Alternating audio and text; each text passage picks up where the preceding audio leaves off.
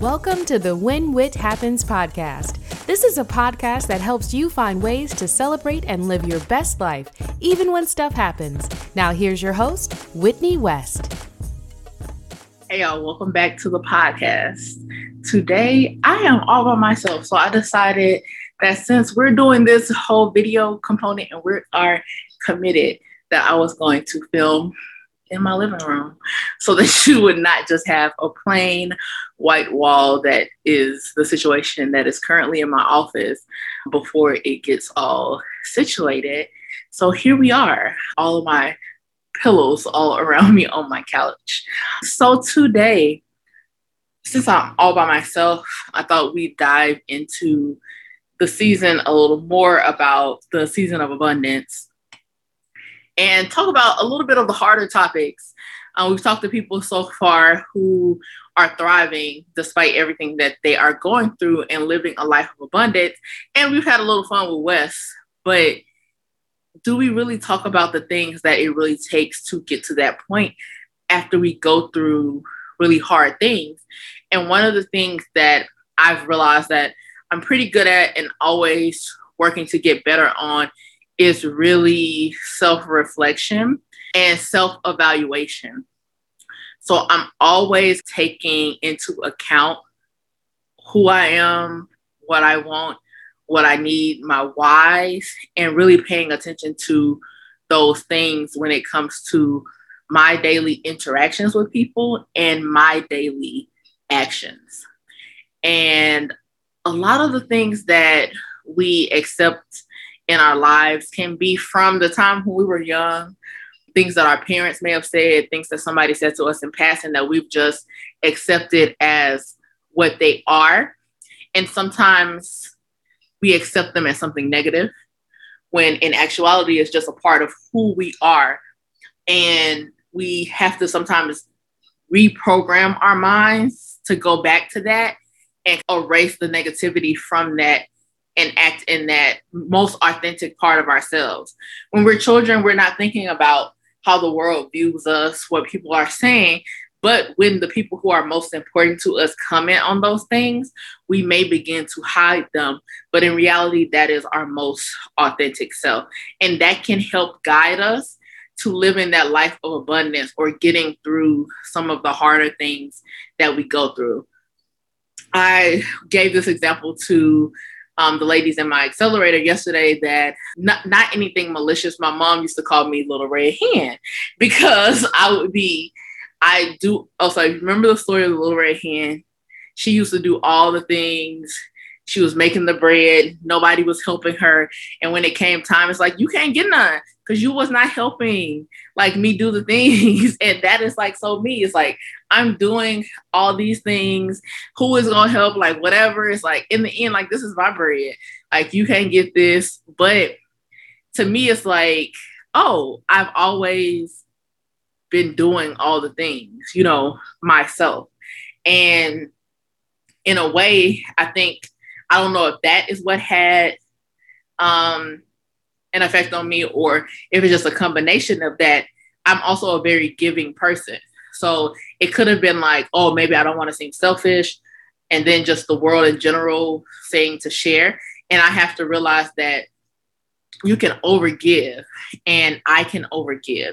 And so that I can be selective and create my own criteria of when I'm able to give to somebody. And that giving should be something that I do of my heart and not expecting anything back so that I'm not losing anything for giving or I'm not feeling any type of way if there is not a certain level of reciprocity.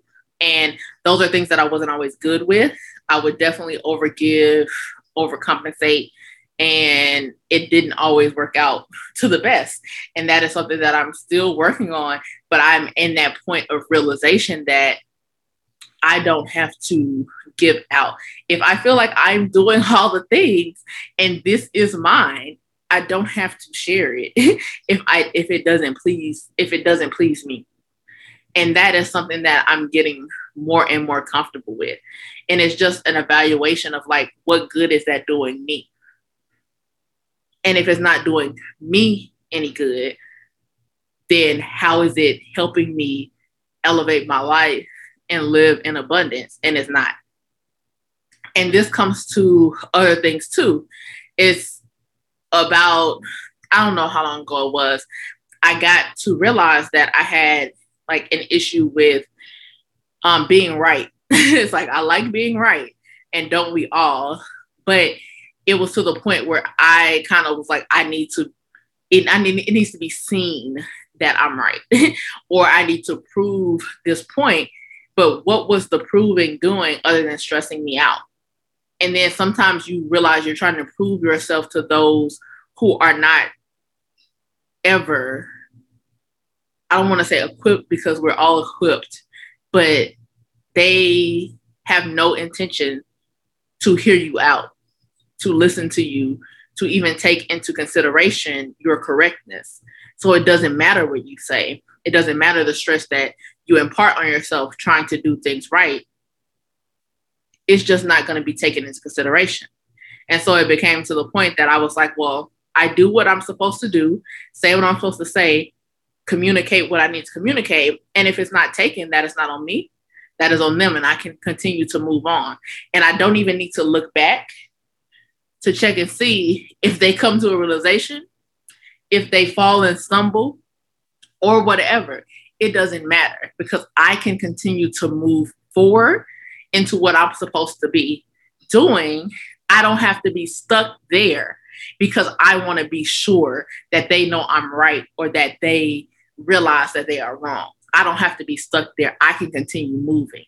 And that has been something that has been really helpful for me, especially on a path of living abundance. We can get stuck in these cycles because being right is a good thing. Proving you're right, doing the right thing is a good thing. But that you've done it. That's it. That is your job. It is not then your job to make sure that other people see it, hear it, act upon it, or use it well that is their job. And even if this is a work thing, you can only do what you can do.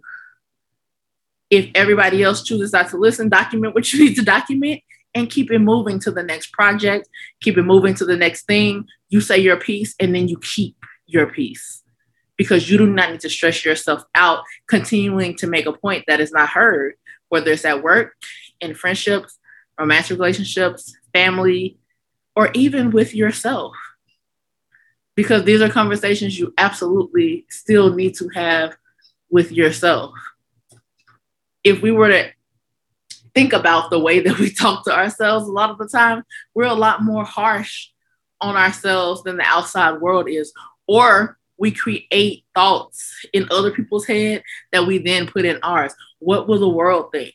What will everybody else think? Well, if I don't say this or if I don't do this, who gives a fuck? if it is not something that is going to elevate you or help you, I don't care if it seems selfish, it is not something that is for you. Yes, you can be of service. And if that is something that helps you and helps elevate you, then that is great. You do that. But you have to be your own number one priority. Nothing else can get done well if you are not that priority. So if things do not help you, then they are not for you. Period. Because you can't be a good family member, you can't be a good partner, you can't be good at your job, you can't be a good entrepreneur, you can't be a good parent if you are not good to yourself first. What you are doing is essentially making your loved ones and your job and the things that you want to do, they're, they're thieving you. They're thieving you of the energy, the effort that you need to just live. You want to get to a place where you're serving from a place of abundance, from overflow. And then you're able to fully serve everyone else without taking from you. And a lot of that is self evaluation because if you're not honest with yourself about what you need in those areas that you need to work on, you're never going to hit that point of realization to know what it is you need to have your cup full and then therefore to let it overflow.